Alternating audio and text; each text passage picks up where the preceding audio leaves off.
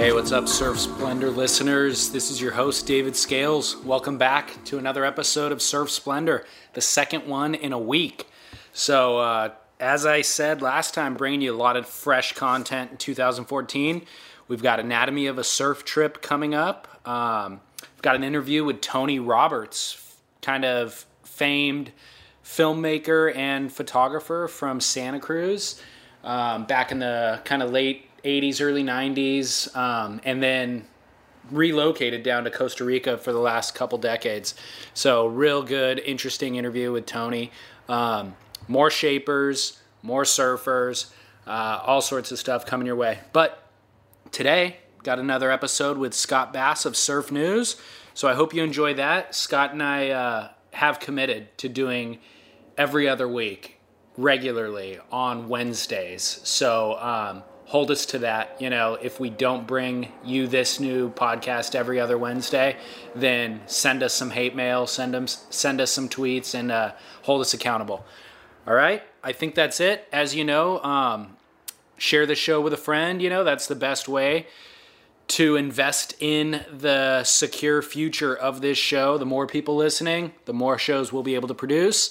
And uh, so I appreciate you doing that. And then, of course, follow us on social media at Surf Splendor, and then just repost or share whatever we post there. And that's, you know, a good way to share the show. So, anyways, enjoy the show today, and uh, I'll close this out at the end. Thanks. Bye. Hey, welcome everybody down the line, Surf Talk Radio. Scott Bass and David Lee Scales with you here on a January 22nd. It's a Wednesday. Uh, the waves are big. We've been on hiatus for about three weeks or more, maybe a month. And um, we apologize, but we are allowed to have our time. And um, David, welcome, my friend. Thanks so much, dude. Welcome back to you. It's Yeah. really good to be back. I've gotten a lot of uh, emails and stuff wondering where we are and what's going on. So it feels good to be back in the in the swing of things. Yeah, absolutely. Um, let's see. Uh, how do we kick the show off? Do you want to give some basic insight real quick? Um, Well, we should cover the, the details, I guess. Um, my name's David Scales. My podcast, aside from this one that we simulcast together, is called Surf Splendor. And it features interviews um, with shapers and surfers, and it's just conversations about surfing, not so much a news uh, report like we do here. And so, Surf Splendor Podcast is that website social media at Surf Splendor, so you can find all that stuff there.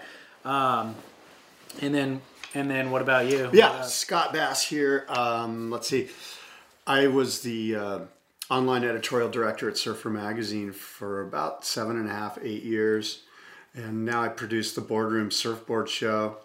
We've got a big show coming up May 17th and 18th in Del Mar. The entire surfboard industry is going to be together uh, under one roof to celebrate, excuse me, surfboards and the craft and uh, the culture of surfing. And it's going to be good stuff. And of course, down the line, Surf Talk Radio uh, is my podcast, and you can find that at downthelineradio.com. Downthelineradio.com. That's that'll give you everything you need to know. All my social media stuff's on there. And um, I guess we could kick this off with uh, the big wave season, sure. if you'd like. Yeah, Um, sure. As you know, the Quiksilver Eddie Aikau was was had a yellow alert to run perhaps today or tomorrow, and they've given the um, sort of the red stop sign on that. They're not going to hold the Quiksilver in memory of Eddie Aikau, uh, the big wave event at Waimea Bay. Well, they're not going to hold it with this swell that's hitting Right. Currently, but it's still on call, basically. Yeah, until uh, like February 28th. I Yeah, yeah, yeah. And um, you know, there's really been the last week. There's just been a ton of big waves here from the Northeast Pacific storms that have been developing, and Hawaii's been getting a bunch of them, and um, we here in Southern California, all of California, all the West Coast has been getting a lot of really big waves. And uh, although the eddy is a no go. Um, and it's a no go because basically the system was too close to Hawaii and it's created a lot of unfavorable winds. I don't know. Have you seen the the wet the uh, surfline cam for Waimea today? No, I didn't. Well, today's the day that it, it's like massive. You Yeah. know, and and it's so massive. I want to say they had a reading of um, 26 feet at 19 seconds, Okay. which is which is gargantuan. Yeah. You know, I think the last really large reading in 98, somebody posted that they had one of 25 feet at 25 seconds. So we've got 26 feet at 19 seconds. That was the peak of the buoy reading. But of course, on top of that, now we have these really crazy strong winds. So So what did the cams look like today? it just looked like chaos. Oh, okay. You know, out of control chaos, like a storm front, like you would see here, like a low pressure system moving through with onshore winds. And there, the big concern there was the um, houses right along the beachfront. Yeah. You know, those can get swamped out and flooded. And Freddie P knows. yeah, Jeez. yeah, exactly. So So is that a Jaws swell then? Is that where everybody's headed?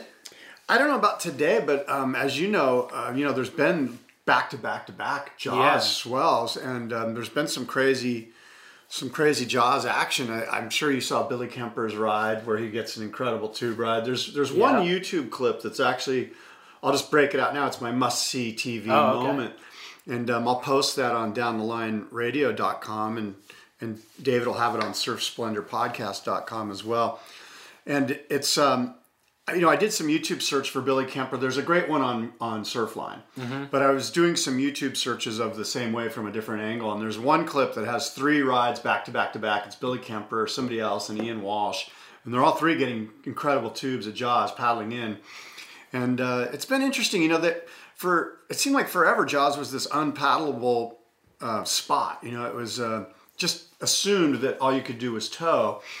And you know, a couple of years ago there was some paddling. Last year there was a lot of paddling, and now it's like that's all they're doing out there is paddling. And um, it must be a thing where look the waves aren't quite large enough, so it's a paddling event, and the wind is light, and that helps a lot. That's yeah. I read a- an interview with Shane Dorian uh, a month or two ago. I think it might have been the one that Stab Magazine did, but he was saying basically that it's so unusual to get favorable winds there, which has allowed them to paddle. He's like in the past they would have tried paddling as well, even when tow surfing was more popular, but um, they didn't get the winds for it. And so I don't know why now in the last year or two they seem to be getting favorable winds. Um, another thing is just that, uh, well, I don't know which, whether um, the interest in paddling came first or board builders came first, but they're building bigger boards now than they ever have before, and bigger blanks are being produced, which weren't previously. And so now they just have the equipment available, you know, that they didn't before. Yeah, you bring up a great point because um, that's the one thing that I've noticed is I think that there's been, uh, you know, a large leap in big wave paddling Jaws type surfboard design. Like There what has, they're doing with yeah. the bellies of the boards. Yeah. The- these are, you know, this is a different realm, and Right. they they require different bottom contours and stuff like that, and and you can really notice it when you watch these three waves. You watch Billy Kemper's board, and um, you know, I'm not exactly sure what's in the bottom contour or how it's designed, but I know that um, it must be an interesting time to be one of these big wave shapers that's making these boards for these guys because I think they're going through a lot of unique changes and they're finding out a lot of neat stuff. Yeah, I talked to Eric Arakawa and Pat Rawson about it a while back, like last year, I think. And they were saying that, you know, the blanks that they had available previously simply weren't big enough. And even in shaping machines can't accommodate a 12 foot long gun, you know? So um, they've had to modify that and have blanks produced that can now accommodate. And so, yeah, now that that's available and kind of more available, I guess, to the mainstream, you know, we'll start to see more guys doing it. So we've had these great paddle days at Jaws, and I guess you know my question to you, David, is um, you know, do you think Red Bull is bummed that they basically canceled the Red Bull Pe'ahi Jaws paddling event, which had this crazy waiting period of like three years, and um, last year they pulled the plug on it, just figuring, you know what, it's it's just a bad idea. Wh- Um, why did they pull the plug? Well, Why is it a bad idea? Well, that's a good question. Yeah. And I think the reason that they pulled the plug, they said it was just kind of like, well, look, it's it's probably going to be hard to logistically pull it all off. But I think that there was some political stuff. I think, Oh, okay. you know, Hawaii is a political beast. Um, each island's got its own little um, group of power brokers, if you will. Yeah. And and I think that uh, on top of the fact that you do have, uh, it's we thought it was rare to get paddling days at Jaws, although we've been getting a bunch of them. Uh, it was certainly uh, thought that it was going to be rare to get that day.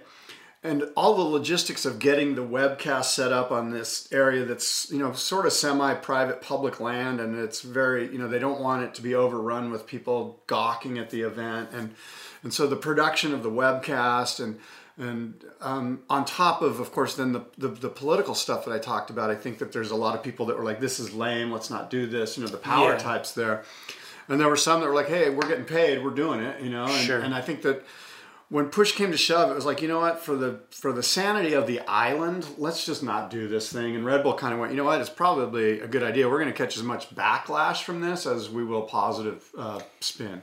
It's hard to say. I mean, they might catch local backlash, but they'll get a lot of mileage out of it in terms of marketing dollars. I, I mean, the the marketing, the media that was produced out of just the invites that went out. You know, they were really cool boxes that they sent to everybody. Um, and the YouTube videos that were posted from that and the hype surrounding it, I feel like they probably sold enough energy drinks to make it worth their while. You know, you don't want to burn the local community. That's not a good business model either. But um, yeah, I'd be surprised if they if it wasn't worth their investment. You know, I would think like look at the the Flugtag that they do, the Red Bull Flugtag, where they do those flying contraptions. You know, it's just a big crazy circus basically. But that is their business model is creating these circuses and then they don't need to sell advertising because everybody's posting YouTube videos about it. Yeah, I, re- I remember talking about this um, when it first came out, and and um, and I think my take then was that you know what they've already gotten their their pull out of this because maybe of what have. you talked about. The pre-event stuff that they pushed out there was so powerful. Right. But It's like, look, they don't even need to hold it. They've already won. That yeah, that is true. Is I don't I almost don't remember that they didn't hold the event. You know what I mean? I just remember there was an event. Whether it took place or not almost is irrelevant. Yeah, I think there was like a small little press release, or even if not that, they some you know one of the magazines did a little Q and A with Ian Walsh, and he kind of just said, "Yeah, we're not doing it." You know, Okay. it wasn't a big, "Hey, we pulled the plug," Right. But they did pull the plug on it, and uh, you know, in hindsight, you're wondering, "Gosh, they could have had it two or three days in a row." Right. Well, let me ask you this. Um, talking about local politics, everybody who posts anything on Instagram about surfing there always thanks a group called Skull Base Everything. Have you seen that or are you Yeah, I, familiar? I've seen the tag. Yeah, Yeah, um, and I guess that's the local crew that organizes and maybe runs um, uh, rescue on skis and stuff. Do you know anything about them or who they are or what they're doing? You know what? I'm going to put it on you for the next Yeah. show to let's get some more insight into that because I, I'd be remiss if I told you I knew what it was about. I think you're right on target. It probably is the local crews of guys. I know. Um, oh, God, the guy's name skipped me, but I've met him and paddled with him before. He's a really cool guy. Oh, Archie Kalepa. Okay. Archie Kalepa is sort of the man on Maui. Okay. Uh, he's a waterman there. He's a lifeguard. He's probably the head lifeguard, and he's the guy that you got to get. One of the guys that I know of. There might be more, but he's definitely the guy that you got to get his blessing, and he might be skull base everything. I don't know, but we'll find out. everybody seems reverent of skull base everything you know like they're like hey thanks so much yeah. and so but i don't feel like it's a um like it's forced Patronizing no yeah. no i feel like it's you know they need you need some sort of a, a governing not a governing body but a rescue team or just knowledgeable people Yeah. when you're in a situation like that and so that seems to be who they are but yeah i'll definitely it, it'd be easy enough to look into i just I, I never even thought of it consciously. It just kind of bubbled up in my subconscious, you know, and so that's the only reason I bring it up.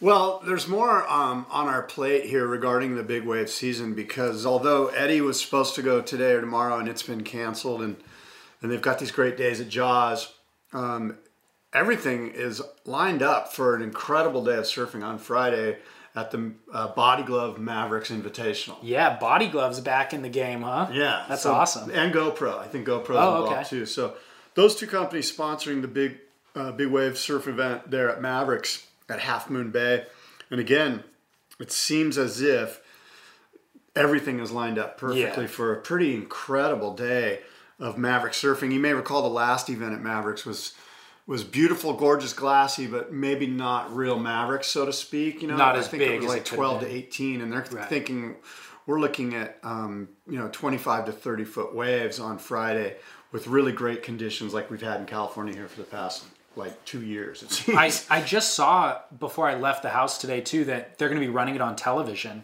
I don't know if it's just locally or if it's on a cable. No, it's yeah, what. it's on um, it's on a national. It's national Oh, and it's live. Okay. And it's on Universal. Uh, yeah, Universal Sports Network, which Oh, is okay. on Time Warner Cable. It's on Cox. It's on Verizon.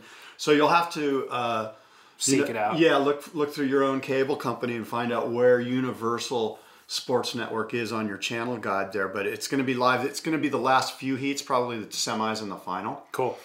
Um, but yeah, that's interesting, and um, certainly the first time in the history of big wave surfing that we've got live coverage Yeah. of an event. Do you know the structure of the contest? I do. How, how do heats run and points work? yeah, um, well, vaguely I know that there's four six-man heats. There's 24 guys invited, and it's just a 50% advancement to a Oh, okay. six-man final. Okay. And if you go on to uh, Mavericks Invitational, you can see the the heat draw. I was gonna, you know, send you an email and say, hey, let's pick a winner, but it's really like it's kind of a crapshoot. Oh, yeah. You know, and and I will say this though, as far as picking a winner there, all these guys charge big waves really good, you Mm-hmm. know, and, and they're all capable. So I always look at it like, well, who's the competitive guy? Like who's who's worn the jersey many, many times and knows not just to catch big waves and which waves to catch, but knows how to compete in, in an event. And so there's guys like Peter Mel's one of those guys. He And- won it last year, right? Um, yeah, he did. He's did, a defending yeah. champ. And uh, Grant Baker is one of those guys. And and then there's guys like um, Grant Washburn, who's like a legendary guy out there.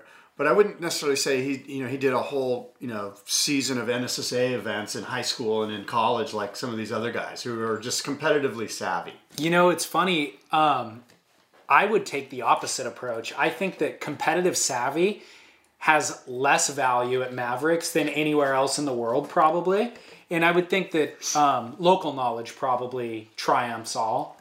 Well, I, I would agree with that, uh, but I'm sort of saying, look, it's a le- they all have the local knowledge. That's why they were invited because it's an invitational. So they all have that. So then, if if they're all in this level field, assuming, and I'm assuming that they all have that local knowledge, then which of those guys then is the competitive beast? Yeah, I understand that. I would say that uh, Mark Healy, for example, was invited last year. I don't know if he He's- was. he is. He's invited, Okay, yeah. so he's surfed there before, but I would, I would not say that he has local knowledge uh, compared to Jeff Clark. Yeah, You know what I mean? yeah. There's there's a lot of different levels of local knowledge. Well, you I, and? I, I, when I saw Healy on there, I go, that's a guy that's not going to do well because I don't see him as a competitive beast. He's just a Yeah. free surfer, big Right. wave guy. Right. But there's guys like Zach Wormhoudt who surfed in, you know, high school and college and before that, all through Santa Cruz at the steamer, you know, wherever. He was just a competitive guy. Yeah. He's a guy that I would look at and go, you know what, he could win this thing. I think it's up for grabs. Any of those guys who are invited could definitely win it. Well, you look at past winners, and um, you know, Flea is a guy that had competitive savvy. He, he Mm-hmm. was a guy that's um, been through the competitive realm. Uh, Greg Long. Yeah. Greg Long won the NSSA Nationals at lowers. Yeah. You know, in three foot waves or whatever it was. Um, What is your paper? Peter Mel What does your paper say about Slater right there? um, said that I was at the event. I, I was going to tell you that if you get a chance, David, to go up there and get on the boat, and you might be able to pull it. You've got Yeah. some pull. You should do it. It's Okay. really, really exciting. You know, you, you need to make some calls and do some stuff and talk to the wife and all that. Yeah, yeah, yeah. But if you ever get a chance to go up there and get on a boat and go out there and watch the event, it's incredible. And I did it the year Slater was in the event Oh, okay. and um, and it was awesome. You know, Flea won the event that year, and it was mean and cold and beastie and onshore, and um, and it's just a really crazy event to see up up close and personal. Is Slater invited this year? Slater's not in it. Okay. No, Did you see the Mavericks documentary that came out this past year? I'm not sure that it doesn't ring a bell. Okay. It came out. I didn't watch the whole thing. Surfer Magazine had it for free for like a day, 24 hour, you know? Yeah. And now it's available on iTunes. But um, in that day, I watched 30 minutes of it. I didn't watch the whole thing, but it's a documentary specifically focused on the wave itself at Mavericks. And um, the part that was most intriguing to me from what I watched was the interviews with Jeff Clark about him pioneering the spot and surfing it for 15 or 20 years by himself, Yeah, which is insane. Yeah. I mean, to surf a wave that big by yourself is crazy, but to understand the heavy wa- the um, remoteness of it and the great white shark situation and the frigidness of the water and the long distance paddle out. And he talked about a time where he got um, huge wipeout, lost his board. His board, rather than going in, got kind of blown across the bay and out to sea. He swam the bay by himself to go get his retrieve his board, you know, and just insanely crazy stories. Yeah, it's it really is a great story. It's it's almost a uh, you know a love story you could say. You know Jeff and this wave because It he, is, he really nurtured this thing and he started out with baby steps and went out there and then you know eventually he was riding waves and then he was tackling larger ones and he went through all the seasons and all the all of the character changes in that wave and he you know he fell in love with the wave and it's it's a it's a great it's a really unique story. Isn't it? It is. That's a good way of putting it because it takes something more than just commitment to surf a wave like that for 10, literally 10 years by yourself. Yeah. Insane. Yeah. So, Well, um, one other um, sort of interesting big wave thing Yeah. that, that's totally off the radar is that the Nelscott Reef event happened uh, yesterday or the day before in Oregon. And this is a big wave event that used to be on everyone's radar. It was part of the Big Wave World Tour.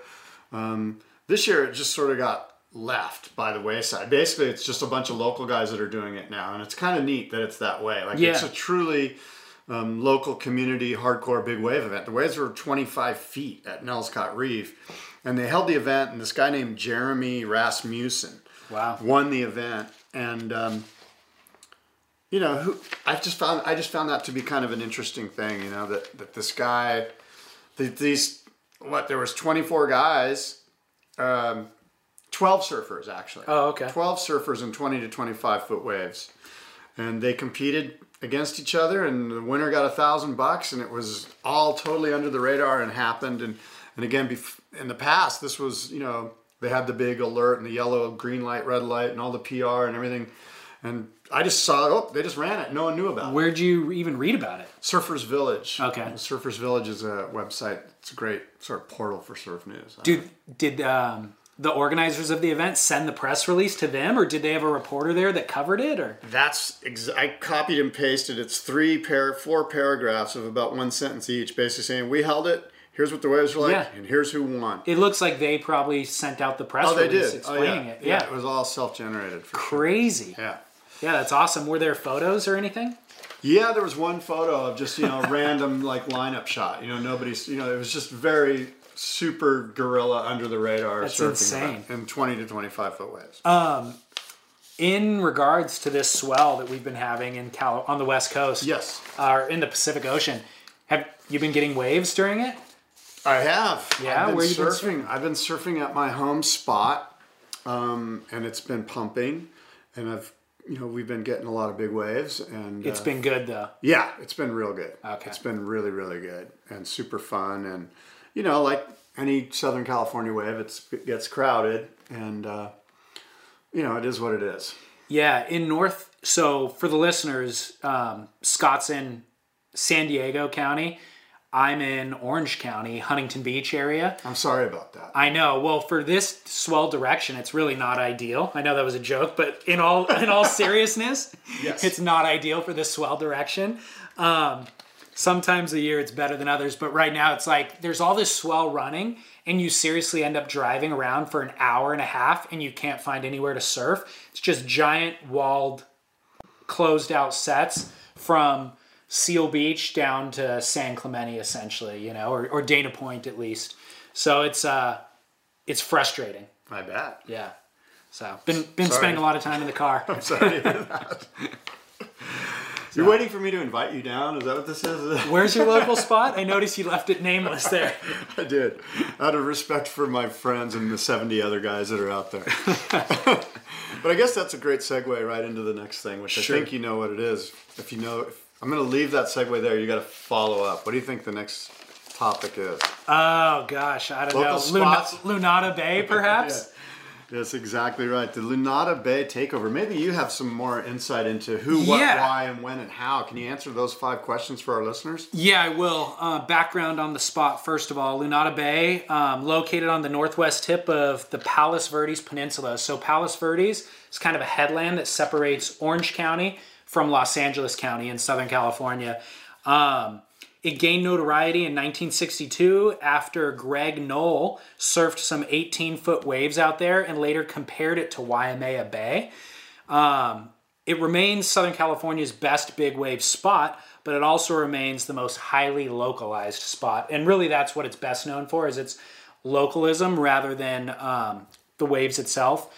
And basically, Palos Verdes is a pretty affluent area. So the It's short very affluent. the short story is that a bunch of trust fund babies are the locals who run this spot and they don't let anybody else surf there.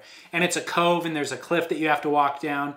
And so you're removed from your car and your car will get the tires slashed, the windows broken, and you will likely get rocks thrown at you along your walk down the path. Um, there's a lot of documented cases. There's been um, legal action taken against some of the local surfers. I don't know if jail time's been spent. There's been lawsuits. A group of Torrance surfers, Torrance is a neighboring city in the South Bay of uh, Los Angeles. There was a group of surfers from Torrance in 1995 who actually filed a $6 million lawsuit against the city of Palos Verdes for essentially looking the other way and allowing allowing this kind of gang activity to take place and for the police not protecting the outside surfers. I don't know if they won that case or not, but anyways, the localism's been well documented since the 60s.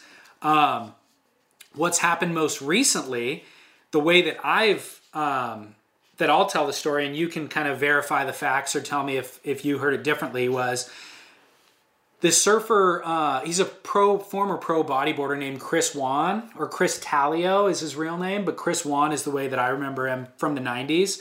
He basically took to Facebook and Reddit and uh, started this initiative to invade Lunada Bay on Martin Luther King Day. So on this month, this past Monday, he started this social media campaign and he was referring to it as Aloha Point as opposed to Lunada Bay, saying, You guys can't keep us out. This small group of trust, trust fund babies can't keep out the rest of Southern California. We're going to show up with our wives and families and do a peaceful protest essentially and storm the lineup on SUPs, longboards, bodyboards, whatever. And he highly publicized it, took to Facebook, and there was obviously a lot of backlash on Facebook hundreds and hundreds of comments in each post that he would do. Um, but he spearheaded the movement, and the local media got involved, the local news stations, and uh, ultimately there was a lot of media leading up to this event.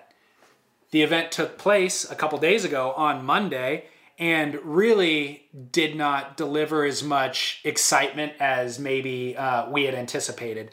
People did show up and they did peacefully protest, uh, and the news camera showed up. They documented it on the local news. The police showed up to make sure everything was done peacefully. But ultimately, from what I saw and what I read, I didn't go. But from what I saw, not a lot of Chris or his friends paddled out. It looked like there was 10 or 15 surfers in the water. There was 50 or so on the shore in a peaceful protest, but nobody seemed to be paddling out. Um, so I don't know why. And I, I think from the outside looking in, it looks like, what are you going to do? Go out there and snake guys? If you do, they'll probably still punch you out in the water. And I don't think the police are going to paddle out and prevent that from happening. So it was kind of like the local surfers were out there surfing, standing their ground. The local protesters were on the beach standing their ground and nothing got resolved. And I have a feeling once the cameras go away in two or three days, things will resume their normal pattern, you know? Yeah, you pretty much nailed it. You know, the um, the only thing that I might add to that was that um, you know there were there there was one. I did read one account of a guy paddling out um, and sort of getting shadowed, is the way he he rephrased it. Okay. So he was shadowed by a couple of guys, a couple of the local guys.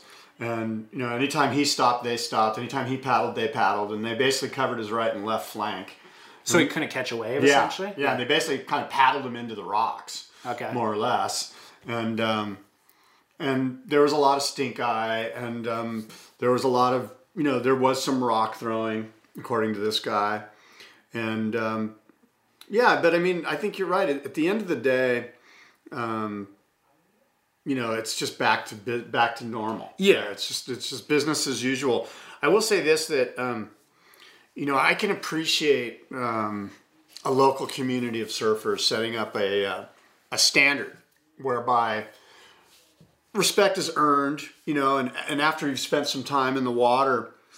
Um, respect should be a two-way street, but Sure. unfortunately, Lunada Bay, respect I think is a one-way street, and I think in a lot of space places, respect is a one-way street. That word gets thrown around a lot, but if you actually go out there and wait your turn and sit your turn, they're not going to say, "Hey, yeah, come on, you've earned a spot." You know, they're just going to keep on taking advantage of you, and so at Lunada Bay, that's the case. You know, um, respect is still a one-way street, and it's unfortunate.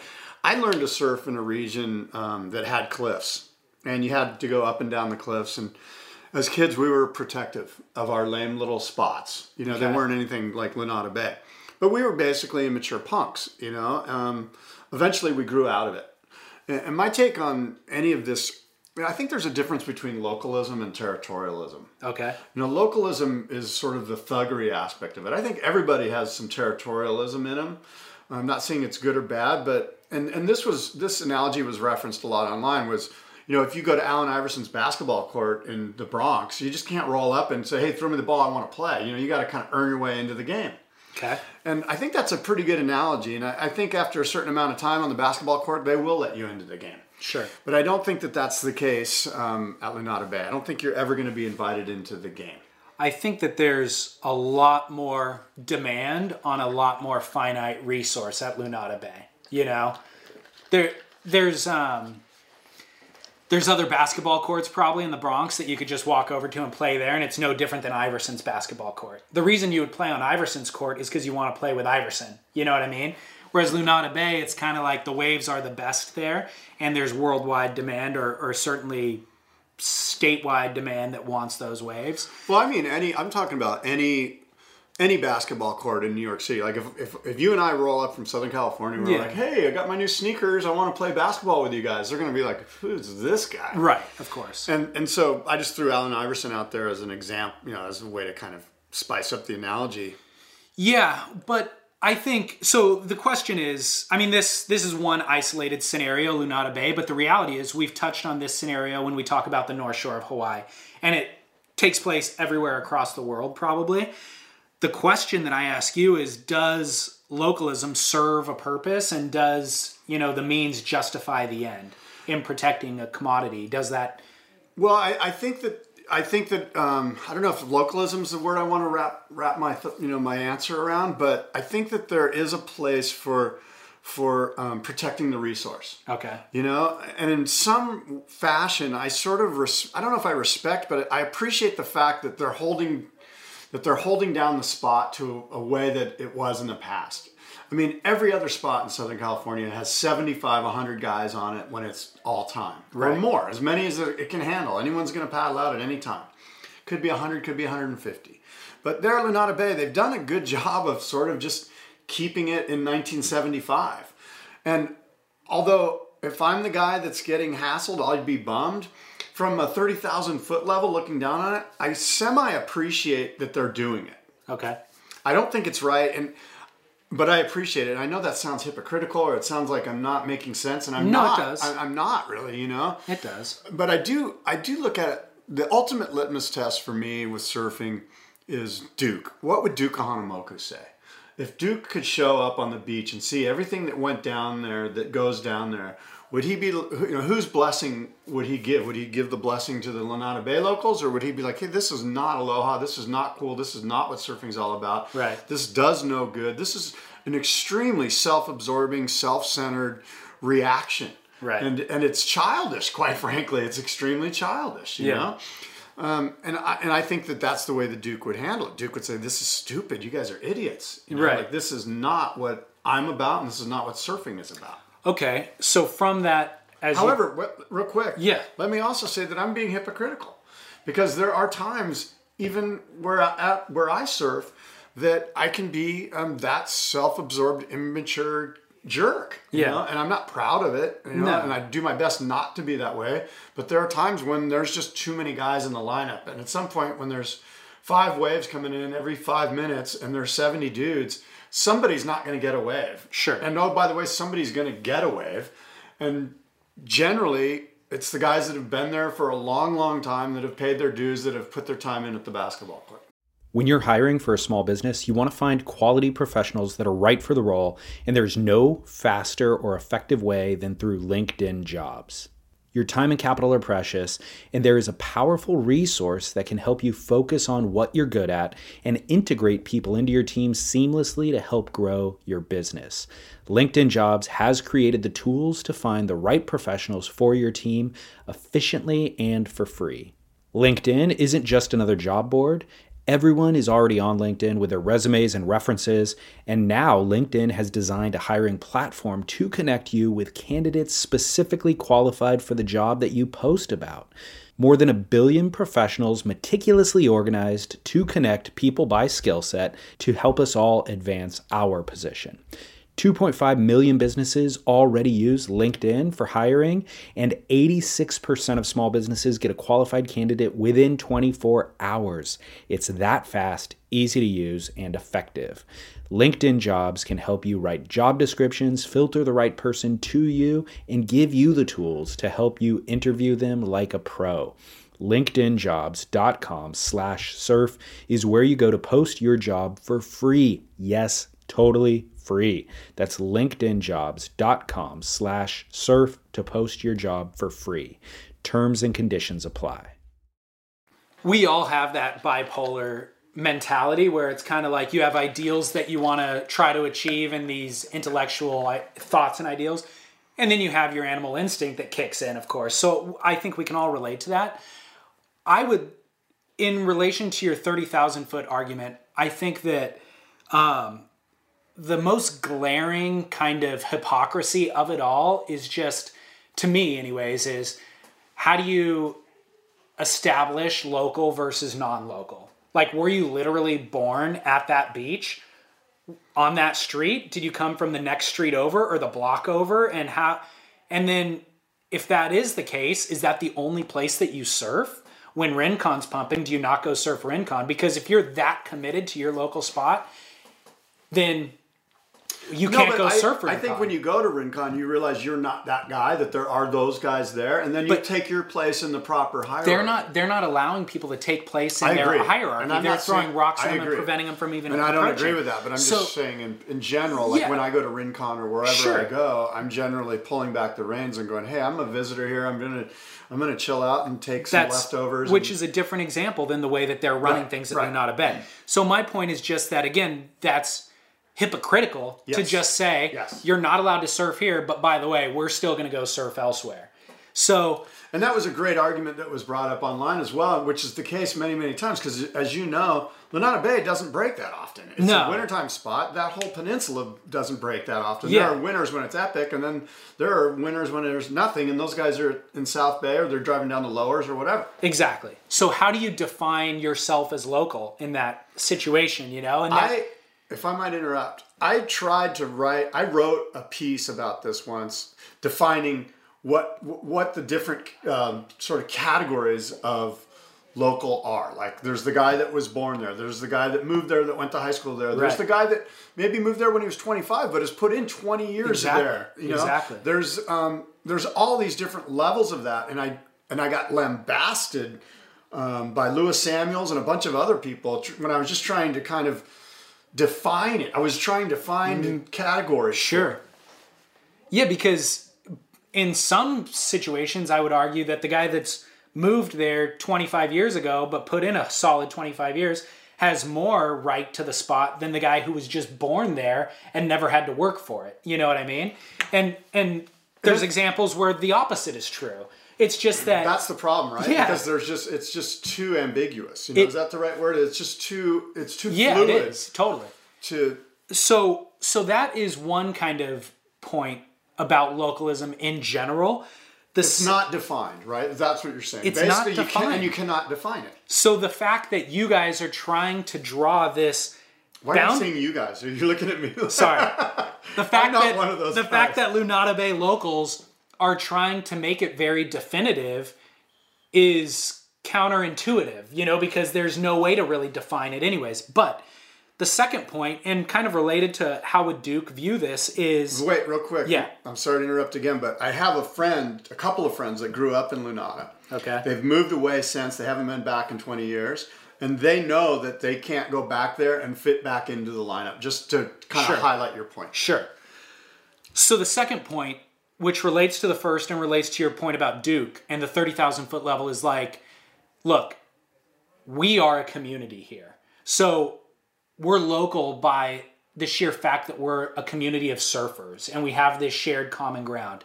And this is an extreme example, but like I've learned, I enjoy things more when I share things whether it's a meal or a nice bottle of wine or a movie or whatever like i'd prefer to have my close friends there and share that with them. I wouldn't like to have a hundred friends there. There wouldn't be a lot of the meal to go around but you want to find some sort of a happy medium. The point is just that the mentality of sharing and giving and having that open exchange you get more value out of the experience. Once your mentality shifts to this is a commodity that I now want to protect, the fun goes away. And even if it is uh, for good intention, once it's in your own mind and once you make that mentality shift, the surfing becomes less fun. You know, and yeah, maybe you're surfing Lunada Bay for 20 years by yourself, but if you're a tough guy about it and you're in that constant state of being a tough guy and always in protection mode, and I might need to throw a rock when I get down to the beach today, I would argue you're no longer enjoying it. So from that that high level looking over, I don't even want to be a part of Lunada Bay. I, you guys can have it. There's a ton of great waves elsewhere. And kind of the same thing with the North Shore, where do I really want to put the amount of effort involved to go there and fight for waves? No, dude, there's fantastic waves a lot of other places in the world where they're welcoming. And um, and there is a hierarchy that exists in those lineups too, and you got to be respectful when you go. But I'm not going to get hit in the head with a rock when I go. And so I think that you have to kind of look at it from that space and just do you want to be the tough guy who's always in protection mode, or do you want to just enjoy the act of surfing and share with others the act of Well, surfing? I, I will say this: you absolutely nailed it right then. I, I that ideal is perfect, and it's something that I personally struggle with a lot because, unfortunately, I have this hideous self-imposed baggage that that I carry with me sometimes. This like this um this this uh, false self entitlement. Yeah. At, at, at certain spots where I surf, and and and it's work. It is mental anguish. To, It is. to, to, to, to do what you're saying. You know, like to or to you know to carry that with me, and um, and I really appreciate what you said because it really sinks in with me personally. Like it's something that I'm trying to Yeah. to overcome. It's hard to be in a constant state of zen, you know, and always be there. You seem to be there. no, I'm definitely not. But but that is where you want to be, and that's what surfing is, and that's what surfing represents. And you bring up Duke, you know, that's what Duke represents. And so I don't know. This is kind of the opposite of that. You nailed it. You know? I'm, it, I'm thinking you nailed it right Well, then. You were you so- inspired me, David. I'm Okay. not kidding. I'm like I'm psyched on what you just said. Well, let me inspire you further by saying the crowds are inevitable. If you live in Southern California or the North Shore for that matter, the crowds are coming. There's no way to fend it off. And so you're fighting a losing battle if you are those guys in Lunada Bay. Yeah. I hate to tell you. You know, so I don't know about that though. I would say Mm. that look, we admitted at the beginning of this segment that that it's back to normal. Like they sort of won, in my opinion. They. Well- showed up. They were enforced down there. They weren't letting people get past their little area down there. I've been down there. Yeah. And um, you know they had the the Chris Wan or whoever started this protest. They had their moment, but it, as you know, it was sort of like um, lackluster, and now it's back to normal. And as you mentioned, the geography there, I think it's just going to stay the same way it is. And and also, as you know, the cops. It seems like they just showed up to say they showed up. They still Yeah. like to turn the other cheek because these are all those cops are run by those residents that pay taxes to pay for that cop department.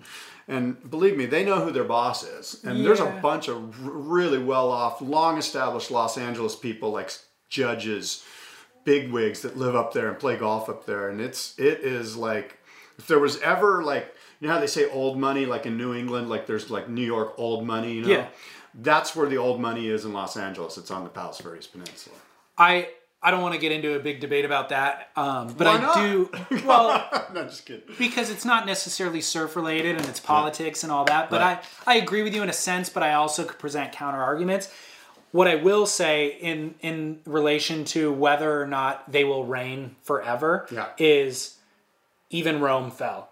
You know what I mean? They're not going to reign forever. God, You're just like you're just hitting home runs with these quotes. No, but it's true. It's kind of like they won this little battle, maybe, where the press is going to go away and they'll continue to surf their waves for another 10, maybe it's 20 years.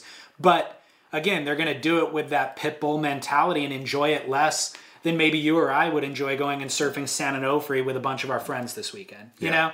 Yeah. So who won who won the battle, who won the war, and yeah, I'm with you. I don't even want to be in that war. There's two books that were written about this, um, novels that I found on the Encyclopedia of Surfing. One is called The Tribes of Palos Verdes by Joy Nicholson. And um, I guess it's semi autobiographical. It's a novel. It's based on her experience surfing there as a young teen. And then the, the other one is kind of a book about politics written in 1956. But he references um, the ugly picture of surfing in Palos Verdes. And that's called The Ninth Wave by Eugene Burdick. And um, so, again, talking about. 1956. The book was published in 56. Wow. And it's, again, it's You a have been assholes for a long time. It's a book about politics, but I guess he references his surf experience there. So crazy, right? Yeah, that is weird.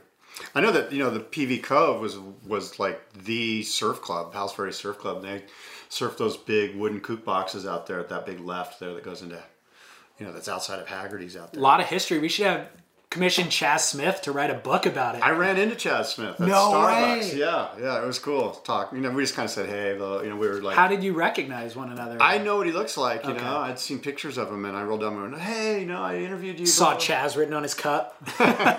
He's a cool guy. He's, he's a good stuff. Okay, cool. Did you get any more juice out of him? No, it wasn't. It wasn't. Um, like I say, it was like in passing. Like I was in my car and he was walking across the street, and I was I rolled down the window as I was driving. You know. Okay, cool.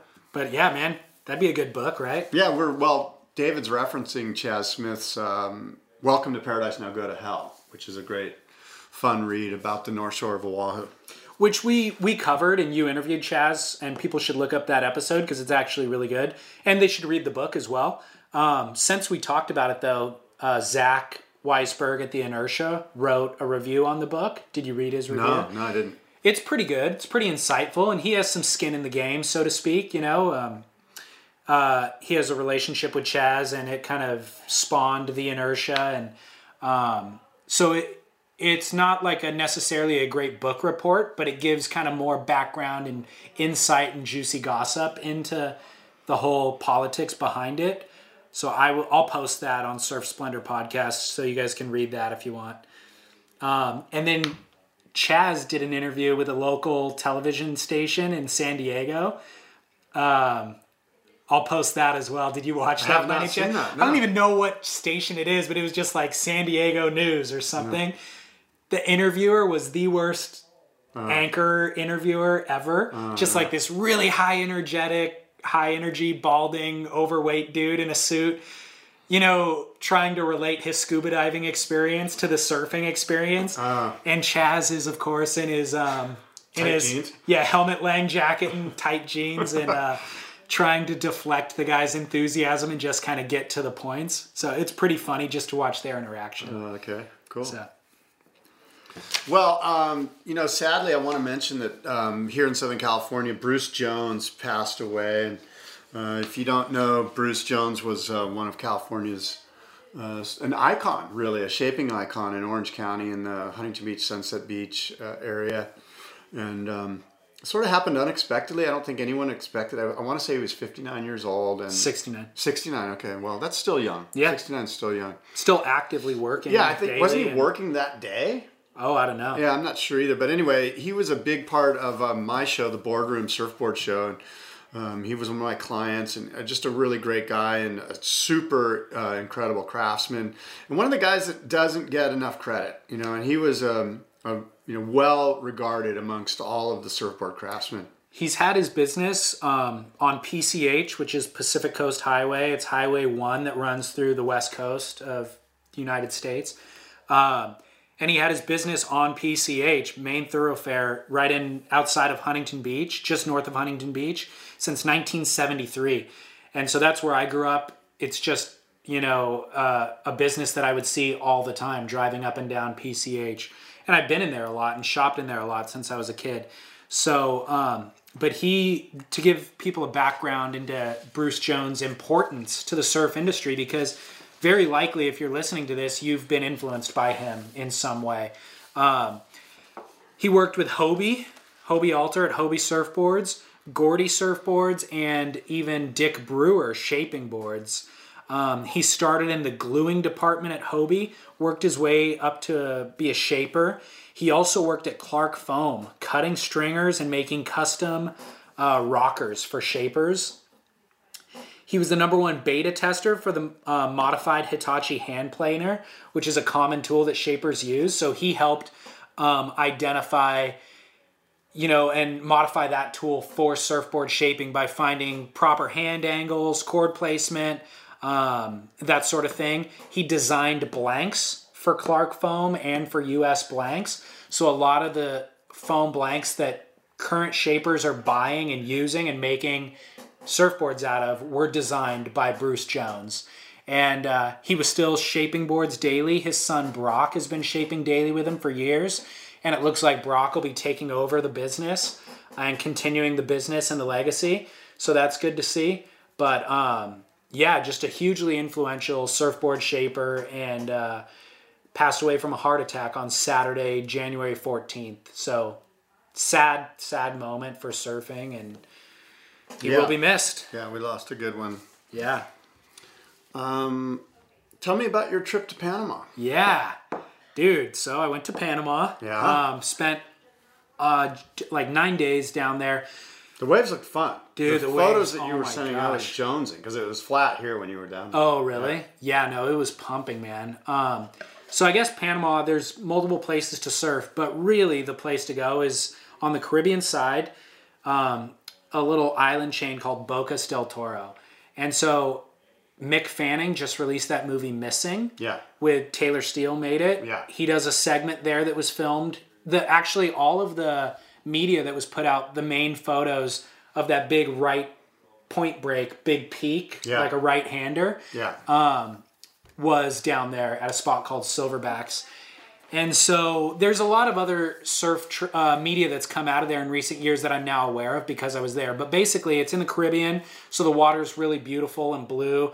It's um, Tons of wind swell, right? It's all like close Yeah. period wind swell from the Caribbean, yeah, the sea. and it's really picturesque. It almost looks like Indonesia. Yeah. There's a lot of these mangroves, and the rainforest comes right up to the beach. Like dark sand. It's it's light sand, Oh, real fine light sand, Oh, but rainforest right up to the water. Crocodiles? Crocs. Oh, that's totally. not- There's a crocodile pit between our dock and our hotel that you have to walk over. That's scary. It was yeah, but really beautiful, and um, the waves, every type of wave, like punchy, dumping, beach break barrels. I've seen some great beach break right on the sand. Right on stuff. the sand. That's what sand. you had photos like that Yeah. too as well. And then point breaks, and then that spot Silverback that I was talking about, Mick Fanning scored, where it's like this heavy, kind of slabby right reef break. And when is a good time of year to go there? Now, Like our winter. Yeah, The southern, basically. the northern hemisphere winter. and there's a lot of spots to surf, and there's a thousand islands, but you need a tour guide. So um, I'm gonna do a an episode. Uh, I recorded an episode while I was there. It's gonna be called Anatomy of a Surf Trip. So it'll be documenting the trip, and I'll explain kind of the guy that we were with, and um, he's the guy. You know, like Julian stayed with him, Dion Agius, Yeah. like everybody who goes there stays with him. Yeah. Because you need a boat. Everything's accessible by boat. Yeah. And How are the boats? How big is it? Is it a ponga, like a 20 foot ponga? yeah, yeah, Comfortable exactly. enough? Totally. If you have a small crew with a Yeah. cameraman and you know whatever, and some spots you have to shoot from the boat if you're going to be videoing or shooting photos. Ooh, that's scary. Um, that's seasick. Yeah, but but it's a lot of rain rain squalls, you know, and you see it on the horizon, and you know you got 20 minutes to kind of get from here to there. So it, it's an adventure, but great waves to be had, warm water, beautiful And people. great fishing. Great Right? That's the upside is that if you just happen to go there and, and you maybe get skunked for a day or two, there's an unreal fishing there. Yeah, and the other thing is like you can surf two foot swell there. You know, there's spots that break at two feet, Right. And then there's spots that break at ten feet. Yeah. So you can you So can you're in the water a lot. in the water a lot. It's warm. You're Yeah. in trunks. You're stoked. So we had a really good trip in terms of waves. I got annihilated, dude, with fire ant bites that got infected Oh my and god. just got I'm looking at David's feet and uh, it looks like Fukushima, dude. Dude. like You've got some issues there. I got bit by these ants, and uh, they got they turned into blisters within like 20 minutes, and my feet got swollen, and it was a nightmare. Antibiotics? I'm on an antibiotic, which has also had some really weird side effects. I feel like I'm on some hallucinogenic drug or something. yeah. So you are. It it's like been wild, dude. It was a wild trip. But but a successful trip in terms of waves. So Good. I'm glad you had a good time. Yeah, I'll post um, that episode. It'll take a while to produce. There's going to be a lot of post production work involved, and then um, video and photos and all that will go out with that episode. So stay tuned for that. Cool. Well, um, I went to Surf Expo Yeah. in early January in Florida, Orlando, the big surfing uh, trade show, and it was great. And uh, the, sort of the highlight of that was the East Coast Surfing Hall of Fame inductions, which they do every two years Mm-hmm. there. And I'm really green to uh, East Coast surfing history. Me too. You know, I don't know much about it. I should know a lot more. Um, but it's been really um, enlightening and fun and um, to learn about it all, you know. And and so this year the inductees were um, let's see, uh, Greg Mungle. You know Okay. Greg. Greg. Greg's actually a transplant. He he came from Florida and came here um, in the '70s and ran Herbie Fletcher's surf shop and uh, factory. And Greg was just like, and still is, a super red hot surfer. And back in the late 70s, early 80s, he was just incredible, really fast and powerful. And um, who else? Shea Lopez. Oh wow! Shea Lopez inducted. Mike Martin, who many of you may not know, but Mike Martin was the head judge for the ASP for seven years. And he's an East Coaster. A guy named uh, Nemo, Mike Nemnich, which who is a great artist and um, and is now like a renowned, you know, like high end artist, I guess you would say. Fine art. Fine art, thank you. Dean Randazzo, who we all know has been battling cancer numerous times and is an incredible surfer. Donnie Mulhern, who's Pat Mulhern's father. And Donnie, originally, I just found this out this morning. Donnie and Pat were from California and moved to Florida when they were when Pat was young and ran one of Dick Catri's surf shops over there or factories over there. So um, Donnie posthumous, hum, humus, help me out, posthumously. He's passed away. Anyway, he was Posthumous. posthumous. Thank you. Crystal Crystal Rover, who is a legendary women surfer from uh, the East Coast. Les Shaw, who's an industry guy who um, ran one of the big surf shops there, and a guy named David Balsarac, who they call DCB. So anyway, these were the ten inductees, and it was great fun uh, listening to the induction speeches. And and, and I, I just got to say that the East Coast um, surfing culture and the people there are really uh, not just fine, nice people, but they're really enthusiastic. I mean, Yeah. they are just um, they really embrace who they are and their surfing and their surfing roots, and uh, it, was really neat to see. It kind of reminded me of the way the Australians are.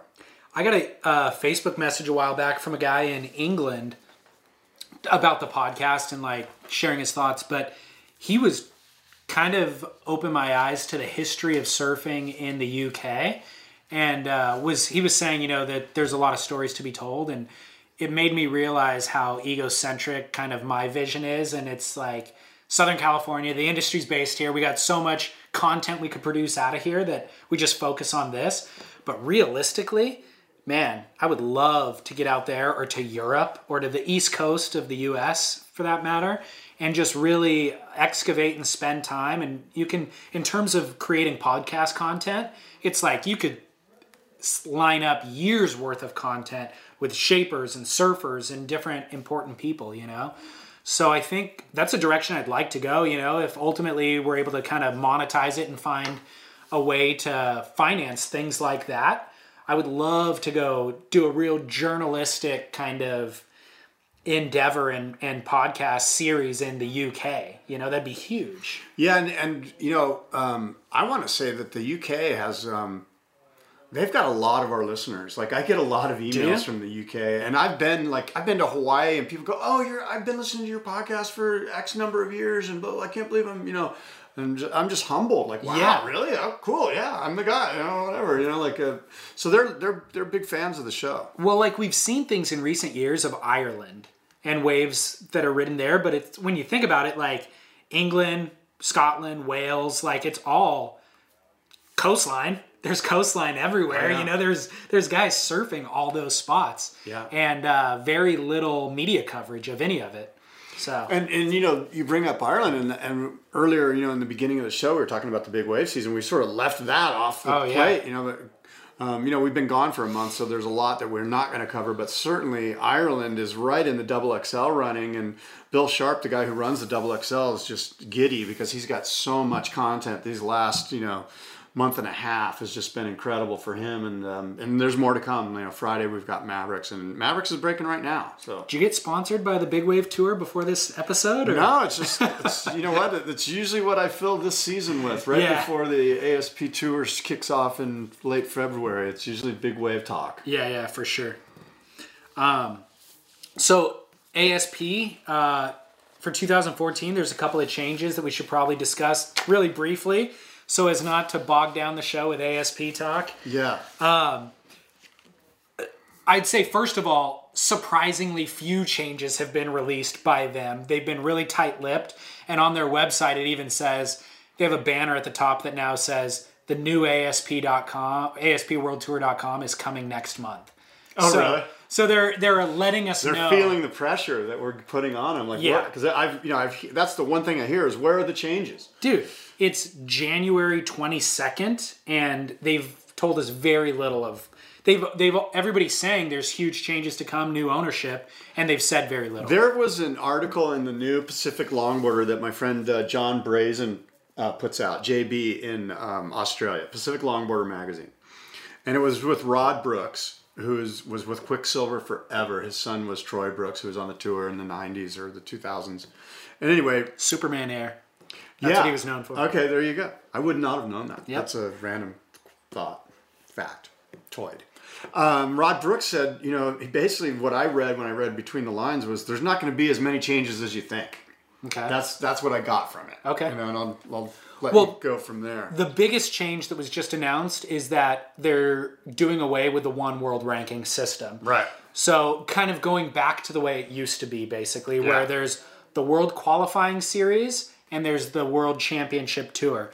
And so, the way that the 2015 ASP Tour will look, meaning a year from now, is that the top 10 finishers from the World Qualifying Series will qualify for the Cute for the, CT. CT. Yeah. So there's 32 surfers. I should say there's 34 surfers on the World Championship Tour, the WCT.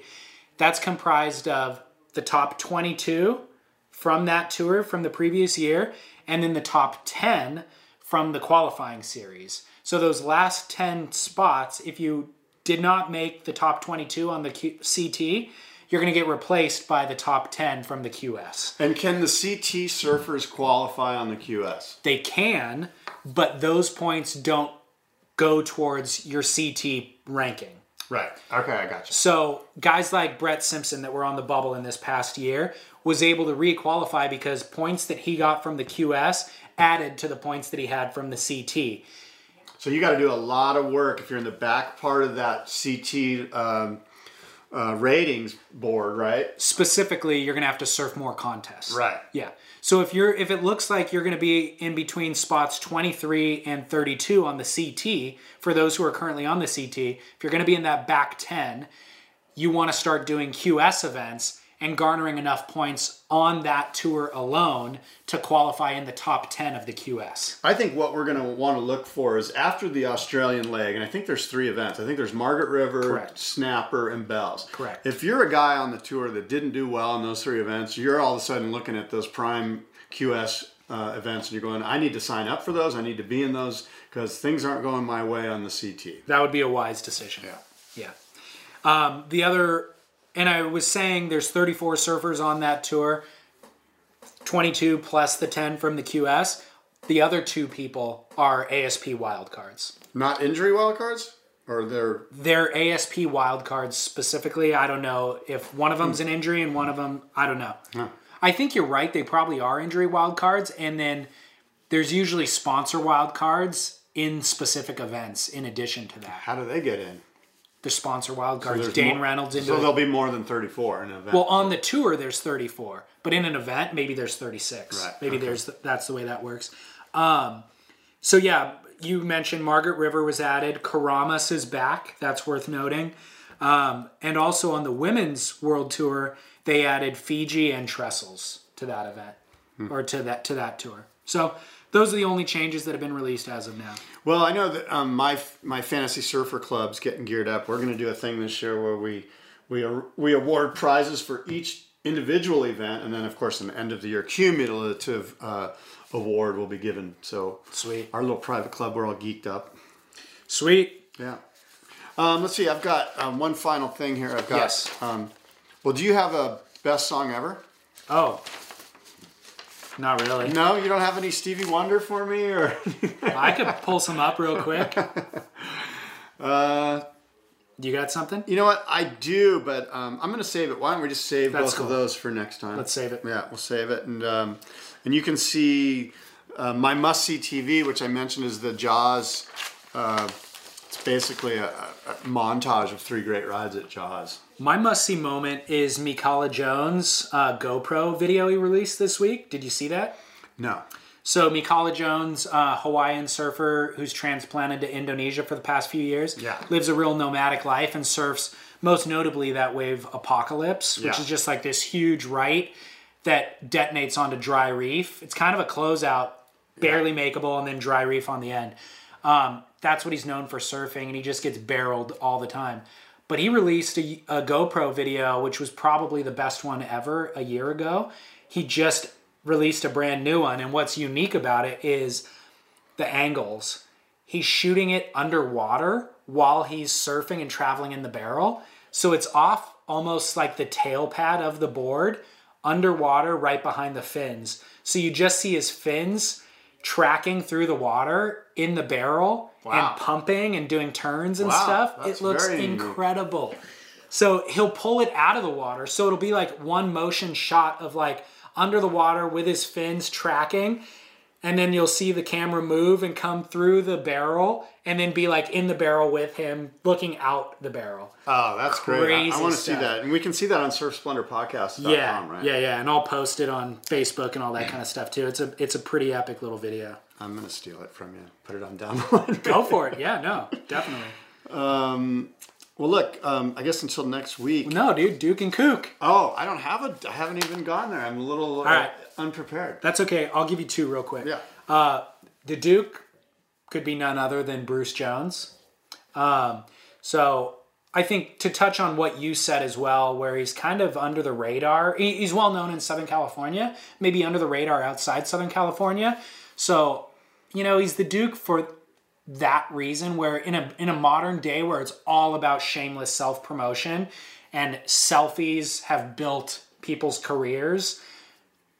Bruce quietly toiled away, producing boards, making, designing blanks, and uh, really populating the world with surfboards. You know, for for forty plus years. And and I'll add to that that there are some really neat Bruce Jones surfboards right here at the Surfing Heritage and Culture Center. And um, we forgot to mention in the beginning, and I need to do this because it's important, that uh, David and I are broadcasting from the Surfing Heritage and Culture Center broadcasting studios here in San Clemente. And if you get a chance, come by and check out this incredible museum. It's a it's a great place, and you'll see tons of insane surfboards and a lot more. And um, Your kook. Kook, I'm going to leave you with kind of a philosophical close out the show. Kook it out philosophically. you're going left field on me here. again. uh, not a, not a, as big of a diatribe, but in relation to kind of New Year's resolutions, kook of the week is uh, social media and uh, the World Wide Web just for zapping all of my time, basically. All right. I need to get off of it and spend more time in the water. It's like I've designed my life to be around surfing where my job's related to it and I get to go to Panama and stuff like that, but I didn't surf once in Panama. I was there working and um, now we've got swell at home and it's like I haven't really surfed that much and it's like my time is just while my life is all about surfing, I seem to be spending less time in the water. And I wake up in the morning and I look at my phone and check Instagram for 10 minutes and then check it 10 minutes later and then 10 minutes later. And it's like, How did you go to Panama and not go surfing? I don't understand. I was hired to film on the surf trip. You got to write that into your rider and your contract. Dude, tell me about it. I actually brought horrible. I brought boards. Oh, you're I kidding. loved- Nobody said, hey, you should go catch a few? The spot we were staying didn't have waves right out in front. So every time we wanted to surf, it's like load up the boat and go. At which point, it's my job to film. That's what I'm being paid to do. So, All right. Well, but no, it's a nightmare. you gotta change that. Trust me, dude. That's what I'm there's saying. There's a reason why I don't take photos or videos anymore. It's a nightmare. It's, kind of it's the like it's like it's like you know they're, they're dangling the carrot in front of you and then saying no, you can't eat. it, it's part of my New Year's resolution is to Never again. That will never happen. well is to redesign surfing into my life you know it's like Yeah. as much as my life revolves around it the act itself has slowly kind of faded into the background I'd invite you to come down to my spot, but it's a local break, and I can't tell you where it is. thanks a lot. No, you're welcome anytime. Yeah, the right. ideal of no, I'm serious. I am completely sincere. I want you to come down and enjoy. It's not mine to give; it's yours to take. all right dude i'll be there Yeah. i'm gonna take the set waves You do that. I'll be in front of you. so so kook of the uh-huh. week though man is just i feel like i'm blaming social media for Yes, taking my time so screw social media dude all right. i'm off of it Fair enough. By the way, follow me at Surf Splendor on Instagram and Facebook. yeah, but, yeah. Plug away. Yeah. Um, you know what? The, I'll leave with this. We got the boardroom coming up, and we're really excited about it. Again, it's May 17th and 18th. Uh, all the major surfboard manufacturers and um, all the, the local manufacturers are, as well are involved, and uh, it's going to be good, man. Who are you We're guys celebrating this year? uh, Ben Aipa. Thanks for asking. Sweet. Yeah, Ben Aipa, the guy that invented the Sting. And, Is it uh, the Sting or the yeah, Stinger? no, I was, I was, uh, I learned that it's the Sting. Not the Stinger. No, all the other ones are stingers, but his is called the Sting. So I want to pay, um, you know, proper respects to Mr. Aipa and get that correct. So the Sting, and uh, it's going to be a lot of fun, and we're going to have all sorts of legendary uh, characters there. Dude, I'll be there. Del Mar 17th and 18th. I want to do live podcasts from there. I need you to do that. Let's do it. If I per, per, actually go through like producing and lining people up, will you sit in for the hour? I will. If you can do that, I will promise you 45 minutes. Can you allocate a space for me to do it? Yes. We can almost make it like part of the show. Like come and watch it live. Yes. All right. We can do that. All right. Cool. Let's do that. All right. Done deal. So hmm. until next time, So- I'm at download. Well, go ahead. Yeah. Well, until next time. But when is next time? We said we want to do this weekly. Yes. Are we going to do this weekly? We we have to do it weekly. Well, that's what we said, and then it was supposed to be Tuesday, and then it ended up being Wednesday, and then it was going to be 11, then it was 12. If we can't even get the first one on the books, how are we going to get the second one and the third one? Can we do it? yes, we can. We need to do it. Uh, that's my New Year's resolution. Is Oh, let's okay. commit to trying to do it because we have to get traction, as you know. Yeah. To get a sponsor that's like, hey, we like what you do, and you do it every week, and I want to be involved in this. So my schedule is flexible, and I can make it work whenever, but at the same time, I think we should just pick a date and make it the same date every time.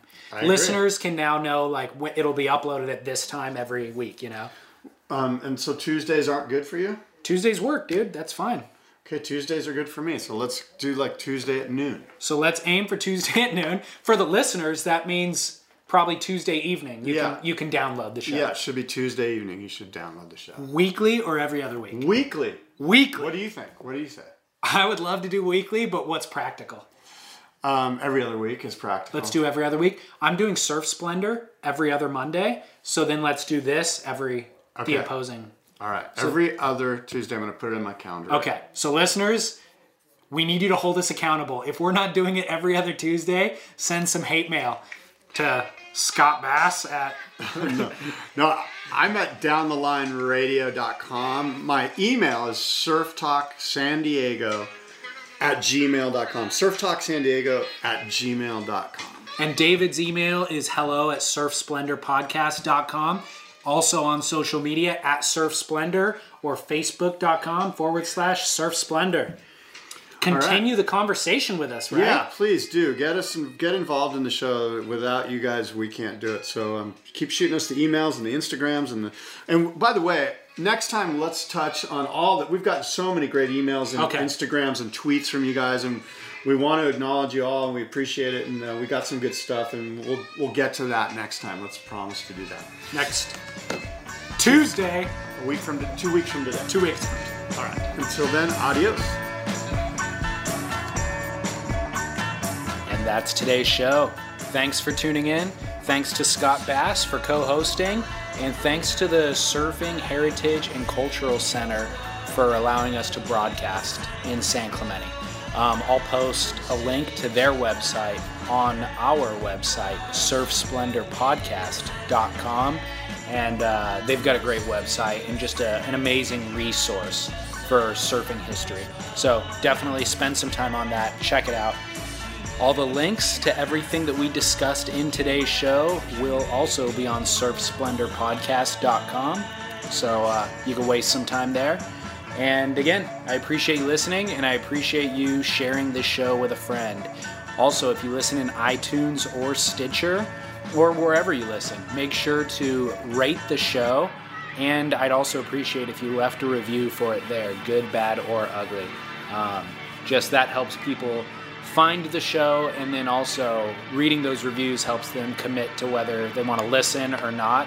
And uh, it's just kind of a good deed for for other listeners. Thanks again. Appreciate it. This is your host, David Scales, signing off and saying mahalo.